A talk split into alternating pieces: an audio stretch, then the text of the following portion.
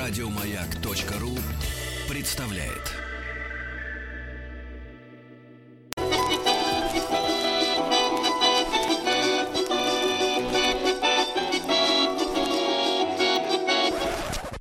Конфетки-бараночки. Конфетки-бараночки, ребятушки. Это среда, и сегодня с нами вновь на связи Павел Сюткин, историк русской кухни, писатель. Павел, доброе утро.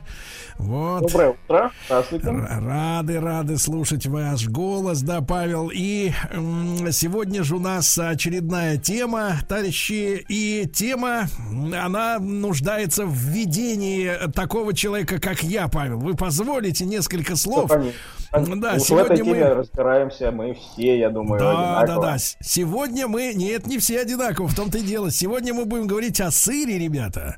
И я хорошо помню, как 6 э, лет тому назад, ну, не совсем весной, наверное, ближе к осени, к зиме, вот когда против нас ввели санкции, э, голоса э, о том, что нас лишают самого святого в этой жизни, а именно сыра, Они звучали очень громко. Значит, сразу могу сказать, что наши многочисленные друзья, я очень э, люблю свою работу, потому что я благодаря ей могу общаться с людьми самых разных профессий, э, вот, и из разных сфер. Это очень интересно, сопоставлять мнения, види, видение жизни. И вот ребят, которые занимаются сырами, они говорят, что в этом году, наконец, э, созреет пармезан отечественный.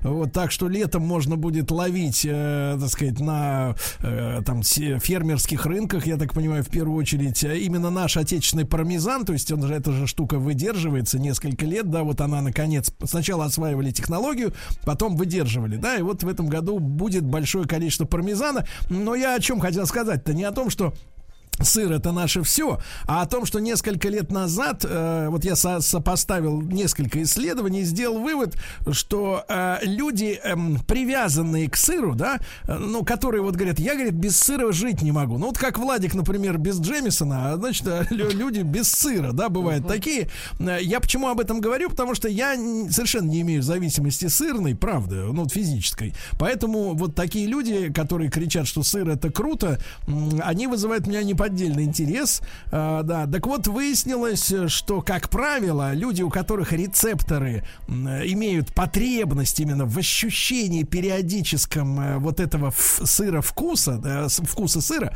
а они как раз вот идеологически либеральны. Реально, это реальное исследование было, значит, что это вот люди с либеральными взглядами очень зависимы от сыра. Ну, как-то все сошлось воедино, э, но тем не менее, Павел, значит, еще раз рад нашему, нашей нашей встречи. Но я так понимаю, что на Руси-то никакого пармезана, гауды... Отродясь не было. Да, отродясь не было. Вообще, что понимали под сыром на Руси, так это, э, зная ваши, э, так сказать, исследования, я понимаю, что наверняка это совершенно другая субстанция, да? Э, ну, вы недалеки действительно от истины. Вообще нужно сказать, что сыр в России это вот больше, чем сыр, да? да, да больше, чем поэта, сыр больше, чем сыр. Вот. И на протяжении, вот не только последние годы, но вообще на протяжении всей нашей истории он почему-то вот становится каким-то символом обязательно. То вот да. верности отеческим идеалам, то опоры на собственные силы, а то, правильно вы говорите, некого такого вот вольнодумства я бы сказал. Вот. Но, может, о, может как-то вернем... пле, пле, плесень влияет на мозг. Да, есть. Да, что-то, что-то в этом явно есть. Да. Вот. Но все-таки вернемся к истории, действительно поймем, что у нас было с сыром раньше.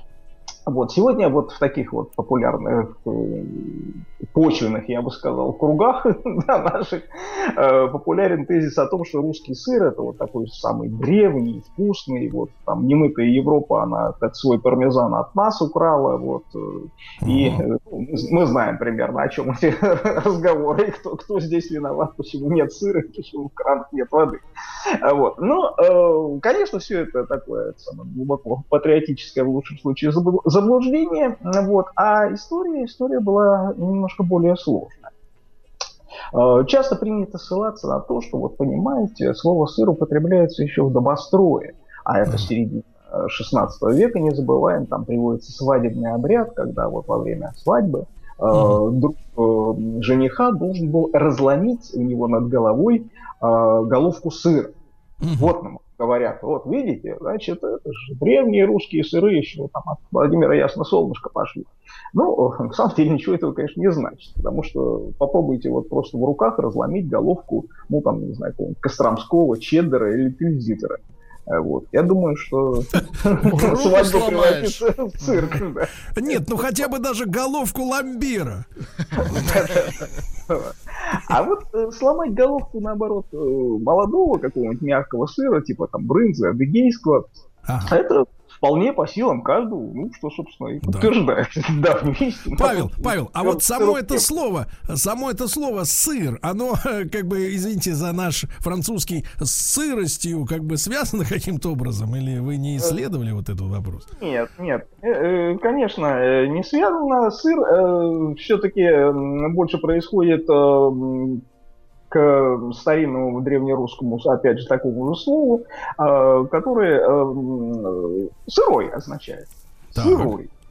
То есть, по сути дела, опять же, не вареный что ага. для нас важно, а ага. что сыры не варили. То, то это, то есть э, этимологически, этимологически это ближе к сырокопченым колбасам, да? То есть вот да, есть колбаса да, копченая, есть сырокопченый, также и сыр. Ага, понятно. Вот вы правильно говорите, сыр копченый, да, то есть э, сыр, а, Тогда просто брался творог, да, э, бралось молоко, да, скорее всего, да, бросалась туда закваска, Э, значит, ну, соответственно, происходило, да, сбраживание молока, значит, стекала часть, а вот то, что оставалось, то, что напоминало вот творог, э, сегодня многие хозяйки так делают, он еще немножко выдерживался, прессовался, можно было добавить там чего-нибудь, какие-нибудь там травки, можно было чуть-чуть подкоптить дымком, да, и вот он прекрасный, так сказать, древнерусский сыр, так, так и образовывался. А вы, вы экспериментировали с изготовлением онова? Э, да, ну, в принципе, это не так сложно. То есть, я повторяю, то есть, э, в советские времена, помните, хозяйки делали так творог, да. подвешивая вот его в марле на да. кран, краник, да, когда он стекал, да, и образовывался творог. Вот вы этот творог, пожалуйста, можете плотно там забить в какую-нибудь там чашечку, кастрюльку, да, там, подержать некоторое время, вот. Ну, есть закваска, можно добавить закваски, да. Вот, э, да, постепенно вот что-то там типа брынзы у вас там образуется, или адыгейского сыра, скорее всего. Вот, mm-hmm. ну, при этом понятно, что так сказать, никаких рецептов этого нет, у каждой получится что-то свое, но примерно одинаковое по вы знаете, Павел, Павел, вот можно ваш экспертный взгляд. А вот да. иногда сердцу мил чечил. Вот чечил. чечил всему голова. Че, чечил, вот, косичка, вы знаете, вот косичка, ты разматываешь косичка. ее и угу. потихонечку, потихонечку в прихлебочку ее за в золотую. Да. да, да, да. Вот и бывает и копчененькая тоже, да, хорошо. Есть что-то подобное за рубежом. Это, это все-таки это все-таки уже м, такое достояние уже, когда мы выходим туда. Республики. Юг, Кавказ, Кавказу, да, да, да, вот и все эти а, такие солоноватые сыры, да, уже они приходят в нашу кухню. Да. А тут ведь э, вопрос, кстати говоря, с сыром он довольно еще и трагический, не только э, веселый. А, вот мы говорим, что э, не было древних каких-то наших таких твердых сыров, да, на самом деле их еще и не просто не было, но и не могло быть по одному простому обстоятельству. А, вот смотрите, множество иностранных путешественников, дипломатов, эм, вот, посетивших Москву там, где-то в 16-17 веках, все в один голос говорят об одной нашей вот привычке наших предков. Так. Строжайшим образом запрещалось резать и употреблять в пищу телят. Телят? Причем Типа кино, а, да, да, да, да. Запрет Павел, этот вот носил Павел. такой всеобщий характер. Да. да. Тут вы, тут вы правильно, тут вы наступили на больную мозоль, потому что, смотрите, вы в принципе, о чем да, речь пойдет. В принципе, я дело в том, что пару лет назад, не помню, когда точно, но я много э, по нашим автомобильным делам путешествовал и, может быть, даже в прошлом году, не помню, а может позапрошлом уже забылось, а, побывали мы с товарищами автожурналистами на э, сыродельном заводе в Италии. Где, да. соответственно, делали вот все вот эти пармезаны и прочие, прочие, прочие. И там действительно нас э, привели, обредили в халатики. Э, ну и понятно, что итальянцы люди предприимчивые, да, они пытаются и сам, на самом сыре делать деньги, и на экскурсиях э, из России людей тоже делать деньги. Ну вот, и там показывается весь цикл производства. И да, вы наступили на больную мозоль, потому что на самом деле, вот я до сих пор не понимаю такой вещи. Почему ПЕТА, ну это вот организация организации по защите животных, да, которая борется уже много лет э, с переменным успехом с шубами, например, да, из норки, из каракуля. Вот, и э, устраивает эти шабыши и демонстрации на модных показах. Переубедили уже всех звезд э, западных носить вместо соболей искусственный мех, да, под, под предлогом, что этих животных действительно убивают, это страшно. Но у меня возник, сейчас возник с вашей помощью действительно вопрос. А почему ПЕТА и другие организации, если я не прав, э, так сказать, поправьте меня, не обращают внимания на индустрию сыроделения? Сыроделания современного, которое невозможно сегодня. И каждый, кто любит этот сыр, он фактически так же, как и женщины, которые носят эти шубы, они должны, получается, разделить ответственность, потому что, э, я так понимаю, сычук это называется, да, Павел? Конечно. Сычук, Конечно, да? да? Дело да. в том, что, да, у молодых и телят у молодых телят, давайте расскажем честно людям, потому что некоторые много заблуждений, они думают, ну какая-то там закваска, какое-то молоко. Да, э, цечук берется у теленочка, после чего теленочек, понятное дело, уже больше ни, никуда не идет а, своими ножками. Э, у теленочка берется э, желудок, значит, э, тол толчется, как-то обрабатывается, и вот из этого с желудка, собственно, и делается а, один из компонентов брожения, так понимаю, да, сыра, правильно? Да, фермент, фермент, закваска. Вот, да. вот, и, и, и вот действительно, а вопрос реально, ребята, а почему, почему зоозащитники э, не, не могут, э, так сказать, поднять этот вопрос и, и, и, наконец, начать бороться с сырной индустрией, если мы вот так вот такие честные и, и такие заботливые о животных людях, и, так сказать, люди, да, которые, у которых которых, ну, как бы нет лицемерия, да, то есть с шубой мы боремся, а, а сыр тогда куда? Вот, вот серьезно, да, вот я как представил этого маленького теленочка, который только сосать-то научился эту сосочку, uh-huh. ну, вот, а его раз, чик, его и раз, уже и желудок все. вынимают, понимаешь? Это ж, как, наворачиваются. Да, а это как, как, какого возраста-то берут теляточек-то? Вот вы правы, совершенно берут теляточек, которые еще сосут молоко.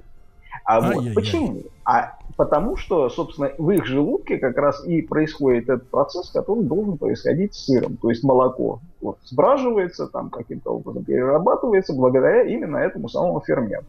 Теленок взрослеет, и уже из э, взрослого, который ест травку, уже ничего не получится из его желудка.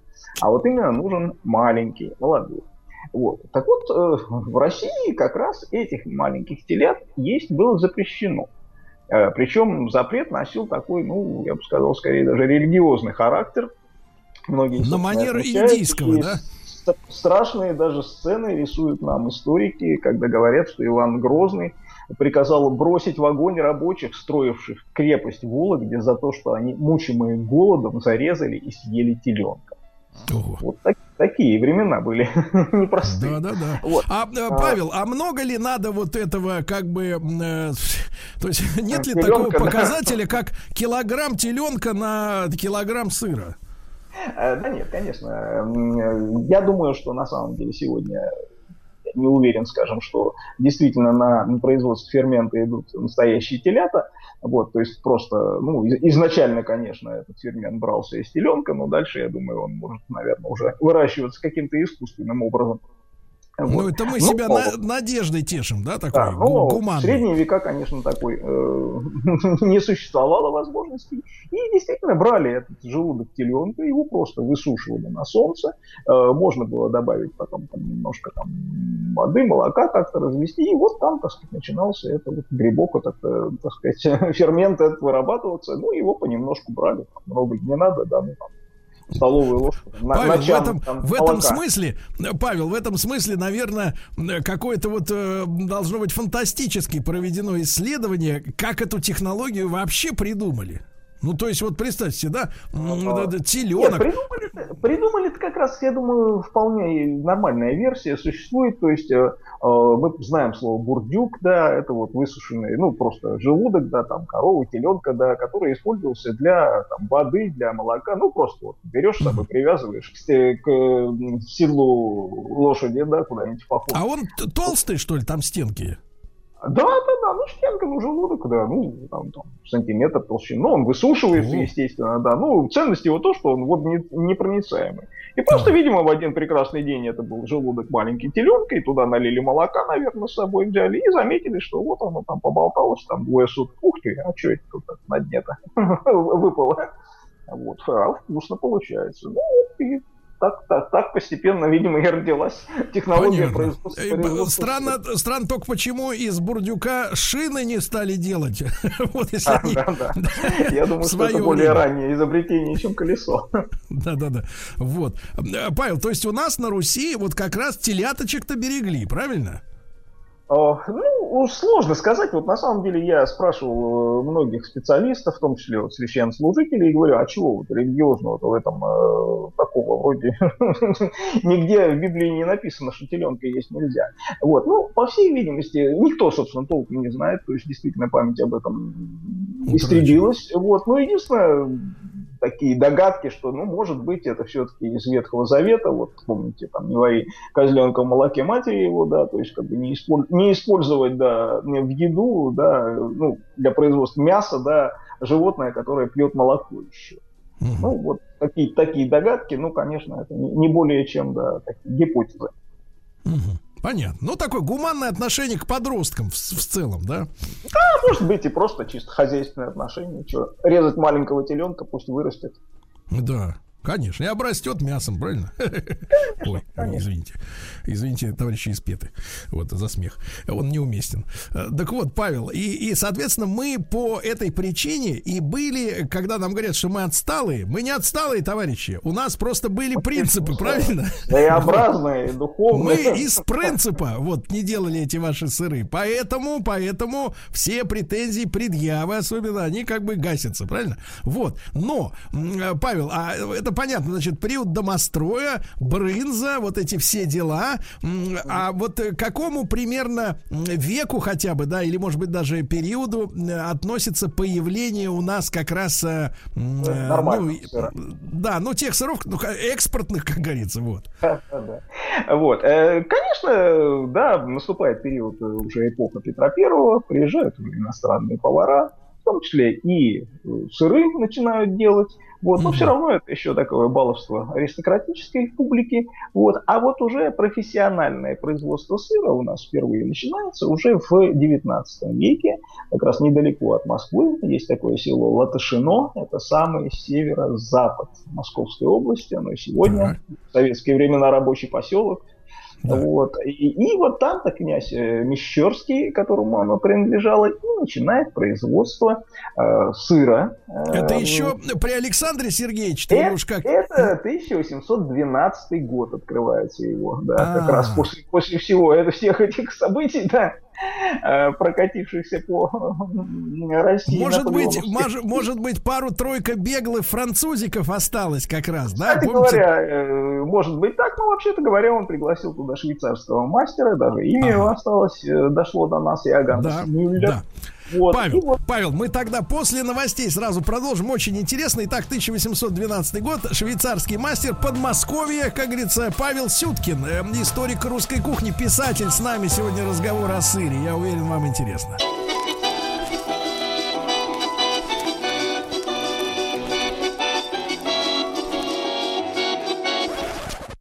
Конфетки-бараночки. Конфетки-бараночки, друзья мои. Павел Сюткин с нами, историк русской кухни, писатель. Э, пока слушал новости спорта, посмотрел, э, честно говоря, в интернете на теляточек, на коровок посмотрел. И, узнал недавно, вот Павел некоторое время назад, э, что, оказывается, появились вслед за мини-пигами. Помните, лет 20 назад, да, появились микросвиньи, вот, которых люди заводят как собак дома. Хотя, может, и как котов, не знаю.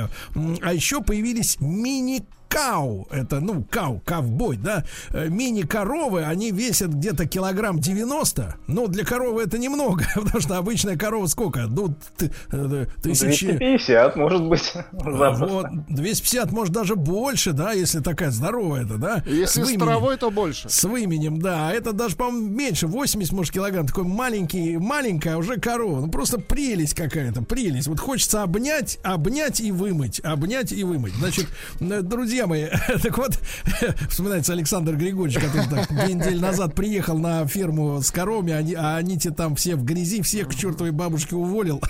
Кроме Очень коров. хорошо. Да. Э, Павел, так вот, 1812 год. А, э, можно пару слов, вот такая лекция маленькая буквально. Почему, значит, вот вы сказали, что швейцарца пригласили, да? да Почему да. Швейцария, это, скажем так, с вашей точки зрения, действительно страна, где производят лучшие сыры? Или это результат пиара? Как мы сегодня понимаем, пиар в деле вообще, в принципе, имеет решающую роль. А, ну, конечно, нельзя создать э, продукт без его легенды, да, то есть любой такой вот продукт, который гремит сегодня по всем мировым, да, там, средствам массовой информации, в нем, конечно, должна быть определенная составляющая этого пиара, какой-то легенды красивой. Вот. В этом смысле, конечно, швейцарцы прекрасно, так сказать, создали, да, вот эту ауру вокруг своего сыра. Ну, тут, конечно, не только вот э, такой пиар. Вот. Э, дело в том, что ну, понятно, сыр делается еще и во Франции, и в Италии, но так получается, что по своим вот, э, качеству молока, ну даже не столько качеству молока, сколько вот по э, таким э, климатическим условиям швейцарские э, сыры, они как бы ближе к нам получаются, да, то есть все-таки а. климат у нас немножко похолоднее, чем в Италии, в Тоскане какой-нибудь, да, а вот эти горные коровы, да, которые уже там в предгорьях пасутся на альпийских Похолоднее. Они, да, там оно уже как-то получается ближе к нашей какой-нибудь Вологодской области. Вот. Кстати говоря, именно вот следующий этап нашего сыроделия это как раз именно Вологодская губерния. Да. Вот, то есть где-то лет через 50 после этого, уже да, побольше даже, в 80-х годах, а, вот такой наш э, классик сыроделия Николай Верещагин. Это, кстати говоря, э, брат э, известного художника-баталиста, помните, апофеоз да, войны, да, да. когда вот пирамида из черепов сложена, да, вот, э, а это его брат Николай, который занимался молоком, маслом, сыром, а долгое время провел за границей, в той же Франции, Швейцарии. Собственно, ему и принадлежит рецепт этого вологодского масла нашего, да. Так, постойте, постойте, Павел. Так что ж, получается, ага. Э, до 80-х годов 19 века Вологда не была столицей масла? А, ну, масло-то, конечно, делали в разных местах и регионах наших, но вот так, чтобы действительно превратиться вот в масло-сырную столицу, да, это Вологда, это вот Ярославская губерния наша, а, это вот именно уже вторая половина 19 века.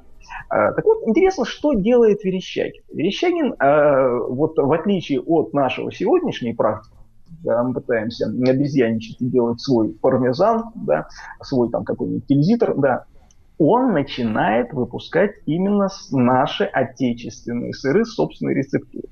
Да, изначально, конечно, мы брались иностранные в качестве примера, да, там какой-нибудь швейцарский, да, вот. Ну, швейцарский, кстати говоря, вот именно в Вологде как-то не очень, да, пошел. А вот э, Честер, голландский сыр, да, они-то стали прародителями вот э, новых наших э, сыров, э, да, там Вологодского, Костромского, да. Ярославского. Павел, э, Павел, а чтобы, ну, чтобы наш слушатель понимал, а, что является вот определяющим в географической как бы предыстории сыра, почему одни сорта, грубо говоря, можно на этой территории создать, другие нет, это зависит от травы в хорошем смысле? Это зависит от молока, то есть хороший а. сыр это практически всегда хорошее молоко. А, а отсюда э, мы э, понимаем, что как эти коровки там воспитывались в обычном крестьянском хозяйстве, да, когда она там полуголодная стоит, да, вот, э, да, нужно было создавать какие-то крестьянские кооперативы, фермы, да, вот, учить людей, как получать хорошее молоко, как сохранять его. И отсюда, кстати говоря, ниточка протягивается в советские времена, когда мы же знаем классическую сцену, когда на молочной ферме с чего начинается день? С чего? Приходит, да, приходит бригадир, там, дядька Потап, да, и таким ласково спрашивает корову с ленинским таким прищуром, ну что, Зорька, что сегодня будем сдавать, молоко или уже мясо, наконец? Ну, То есть утро начинается с ужаса. Да. С ультиматума. Ну, это к тому, что, конечно, никаких молочных сортов э, у нас в те времена коров не было, в отличие от сегодня. Корова просто до пенсии сдавала молоко, потом шла на мясо. Вот, отсюда и как бы, качество мяса тоже было. Вот. Но, тем не менее, кстати говоря, все-таки в советские времена, э, это такой серьезный этап в нашем сыроделии, удалось добиться многого. Mm. То есть э, около 100, да больше 100 видов сыров, э, между прочим, выпускается в Советском Союзе. Да ладно. И да, да, да, в 60-е годы я вот видел сам каталог этих сыров. Ну, другое дело, конечно, что там реально было из этого в продаже, да, там, за чертой там, Садового кольца Москвы. Это большой вопрос. Вот. Но, тем не менее, тем не менее, были. И, конечно, когда мы говорим про советский период, это советский еще и сыр, как мы понимаем. Вот. А, нужно... А насколько, вот... Павел, а насколько советский сыр был гадок вот э, в сравнении с нынешними вкусами россиян? Да вот вы знаете, на самом деле не слишком-то и гадок. Тут смотрите, вот еще какая, какая штука надо понять. Все-таки, когда мы говорим э, сыр, э, в нашем понимании для там, 99% населения нашей страны сыр это утренний слайсик вот этого, да, кусочек сыра на бутерброд. Да? да все, все вот эти там пармезаны, да, там, чтобы так нарезать кубиками, да, ага. с красным да, вином. Да, Нет, да, дело в том, что, дело в том, что, Павел, к этому, к этому кубику нужно еще хорошее вино. А я, вот. честно говоря, честно говоря, как великий дегустатор, я стараюсь нашу, так сказать, винную промышленность исследовать постоянно, чтобы найти Поднимать. зерно. Зерно, да. Я скажу так, мы, к сожалению, до сих пор в широком смысле не, не избавились в виноделии от водянистости. Mm. Вот, когда у тебя водянистое вино, такое ощущение, что его разбодяжили уже боржомом, вот, то, в принципе, конечно, а, кубиками резать не хочется. Хочется положить под колбасу. Вы, кстати, вы, кстати говоря, Павел, вот у вас правильные бутерброды дома. Вот у вас сначала идет сыр, а потом колбасонька, или наоборот? Это принципиальные вещи. Да, это вещь важная. Мы вас да, хотим, да. Мы вас хотим вас определить. У вас сейчас. Какая методика, да? Да. Интерес. Нет, ну все-таки как-то по-разному, да. Один с колбасой, другой с сыром получается. Вот, да. Мы вот, видимо, все-таки либеральность некая, вот, батенька, да вы карбонарий. Да-да-да. Да, так вот, вот эти вот советские сыры-то, они действительно... А что, было? Они именно на бутерброд.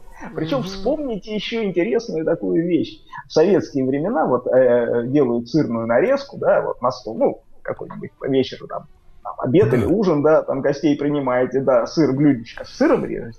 А к концу вечера этот сыр уже он весь выгибается вот так вот, да, а, он неровный, на нем еще... Давайте, нет, Павел, Павел, вот давайте несколько... воды Павел, Павел, нет, давайте, давайте, вот смотрите, вы хотите сейчас принизить достоинство советского сыра, а я, а я подскажу вам, подскажу вам, Павел, я подскажу художественный, художественное слово. Давайте так скажем, к концу вечера сыр слезится.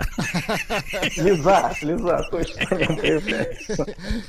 Вот. Так вот, история советского сыра, она связана, конечно, с таким анекдотическим недоразумением.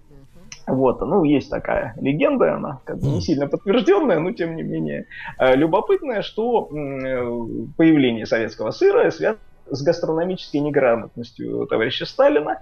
Вот, э, что утром завтракает он, подают ему сыр, наверное, на бутерброд.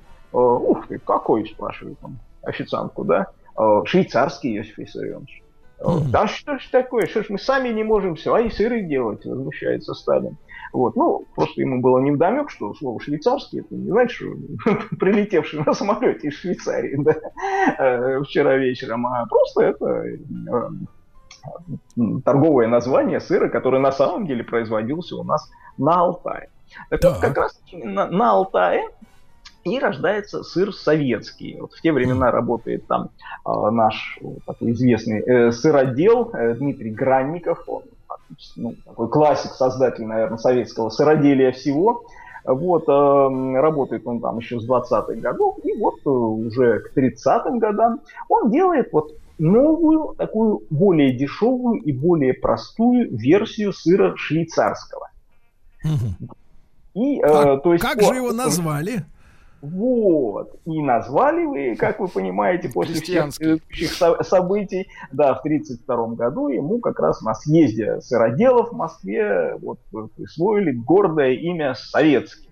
А. Вот с тех, с тех пор, да, э, упрощенная версия швейцарского называется сыром советским. Mm. Вот. Э, Причем, ну что, упрощенное, на самом деле это было грамотное решение, то есть э, мы упростили его с точки зрения технологии проще, упростили его с точки зрения сырья, то есть можно было использовать молоко, ну, скажем так, разного качества а, в разных. Поэтому, собственно, сыр стал чрезвычайно распространенным во множестве регионов. Его делали на местных сырозаводах, то есть он не такой чувствительный к сырью. И, нужно сказать, для такого сыра, для такого сыра, Павел, нужны люди не, не, не такие чувствительные к сыру. И нечувствительные к людям, да.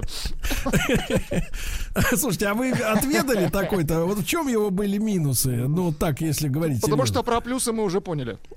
Да, плюсы, плюсы в дешевизне. Да. На самом деле, не такой плохой был, насколько я вспоминаю советские времена, да, конечно, да. Сложно сказать, перенесись мы сегодня, да, да тот советский стол, чтобы вообще... Ну, перенесись, вы, вы бы все-таки, я думаю, тоже колбаску сверху положили на всякий случай, чтобы не так страшно было.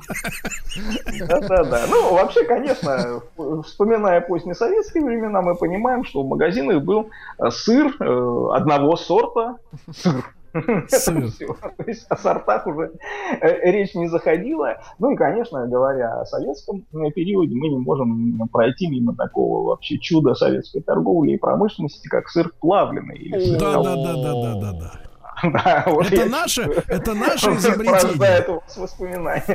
Павел, это наше изобретение или финны были впереди со своей виолой? плавить, конечно, придумали давно, но в нашем, именно в нашем э, богоспасаемом отечестве он приобрел действительно такой сакральный характер и возник действительно еще и колбасный, колбасный сыр.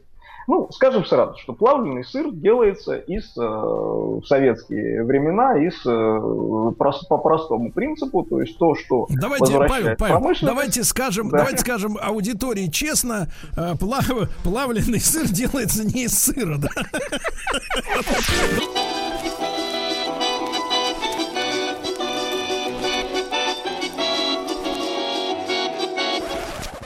конфетки-бараночки. Итак, друзья мои, мы добрались до, до сокровенного, чуть святого не сказал, э, сыр плавленый. И, конечно, сырок дружба.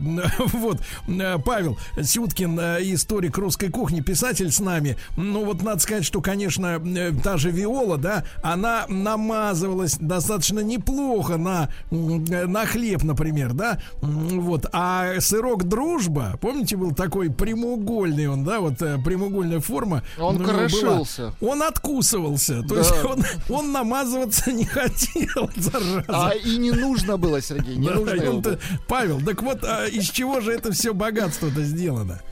А, ну, богатство сделано, как ну, помните, Бисмарк говорил, что если вы хотите знать, как, из чего, как делается политика и колбаса, то лучше вам как бы, не смотреть да, на это.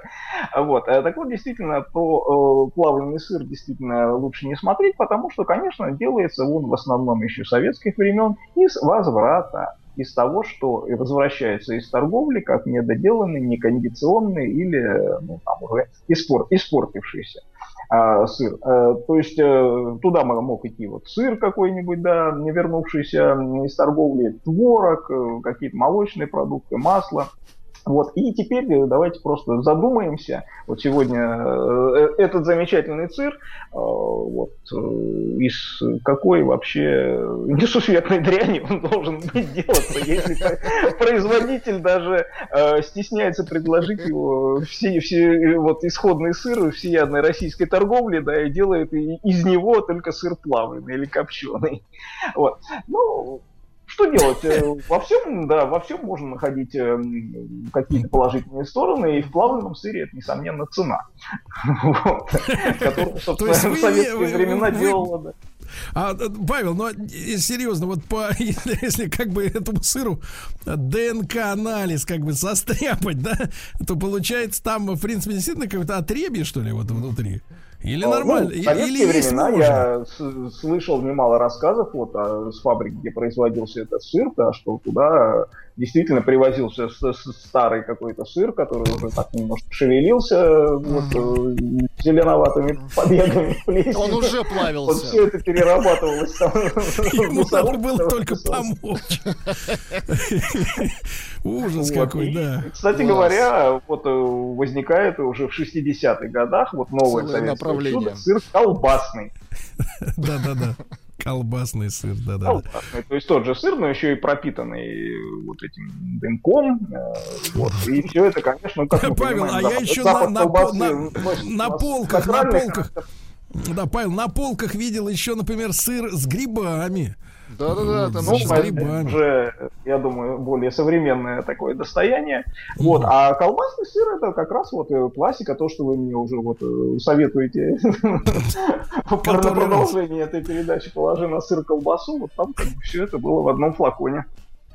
Да, да, да. Павел, как вы, вот смотрите, историк, он ведь прекрасен чем? Тем, что э, он сравнивает постоянно прошлое и настоящее, да?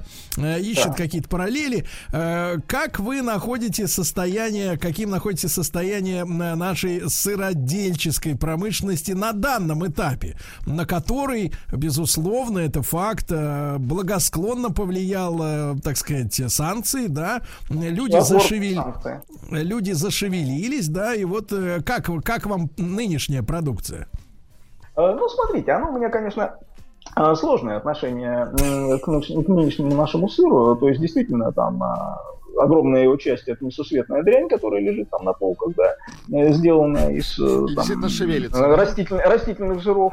Вот. А хороший сыр, хороший сыр действительно появляется, надо честно сказать, да, что он есть. Э, он, конечно, превращается в такой предмет уже роскоши, э, потому что стоит там уже 2, 2,5, 3 3 тысячи рублей за килограмм, ну, понятно, что на среднюю зарплату сильно много не разгуляешься э, таким сыром. Но единственное, что меня немножко настораживает во всем этом деле, что мы э, обезьяничаем и пытаемся э, копировать именно э, западные европейские сыры. Ну, вся эта история с пармезаном, да, она... Так вот, развратились так, за так, последние четверть века, не с чем сравнить. да. А, вот. И э, здесь э, как раз э, сложно, потому что на самом деле искушенная публика и понимающая, что такое европейские сыры, да, она чует подделку, ее вот на этой псевдопатриотической мякине провести трудно. И она с трудом понимает, почему вот это вот желтое и твердое, то, что лежит на полке, гордо именуется отечественным пармезаном. Павел, а вы могли бы, как, как говорится, как идейный консультант, может, э, подсобить бы в производстве по-настоящему отечественного сыра? Может, у вас как-то это... Отечественных, отечественных сыров действительно нет. Вот вспомните те советские времена, все эти Костромские, Угличские, Ярославские, да их там десятки было сортов. Почему, собственно? И они как раз гораздо лучше приспособлены к нашему к нашей привычке просто резать кусочек, намазывать бутерброд и класть сверху сыр. Вот это не пармезан, да, который надо крошить. Э, вот это меня немножко настораживает, но, наверное, ситуация постепенно исправится. Угу. Павел, ну спасибо вам огромное за, за сегодняшний разговор, да. А, Павел Сюткин, историк русской кухни, писатель, да, друзья мои, мы сегодня о сыре поговорили, да, весь цикл под названием «Конфетки, бараночки», понимаешь? вот, можно услышать на сайте радиомаяк.ру, в подкастах, в iTunes, когда вам удобно. Вот, в следующую среду ждем новые беседы. У нас тем с Павлом Сюткиным очень и очень много, да. Еще больше подкастов на радиомаяк.ру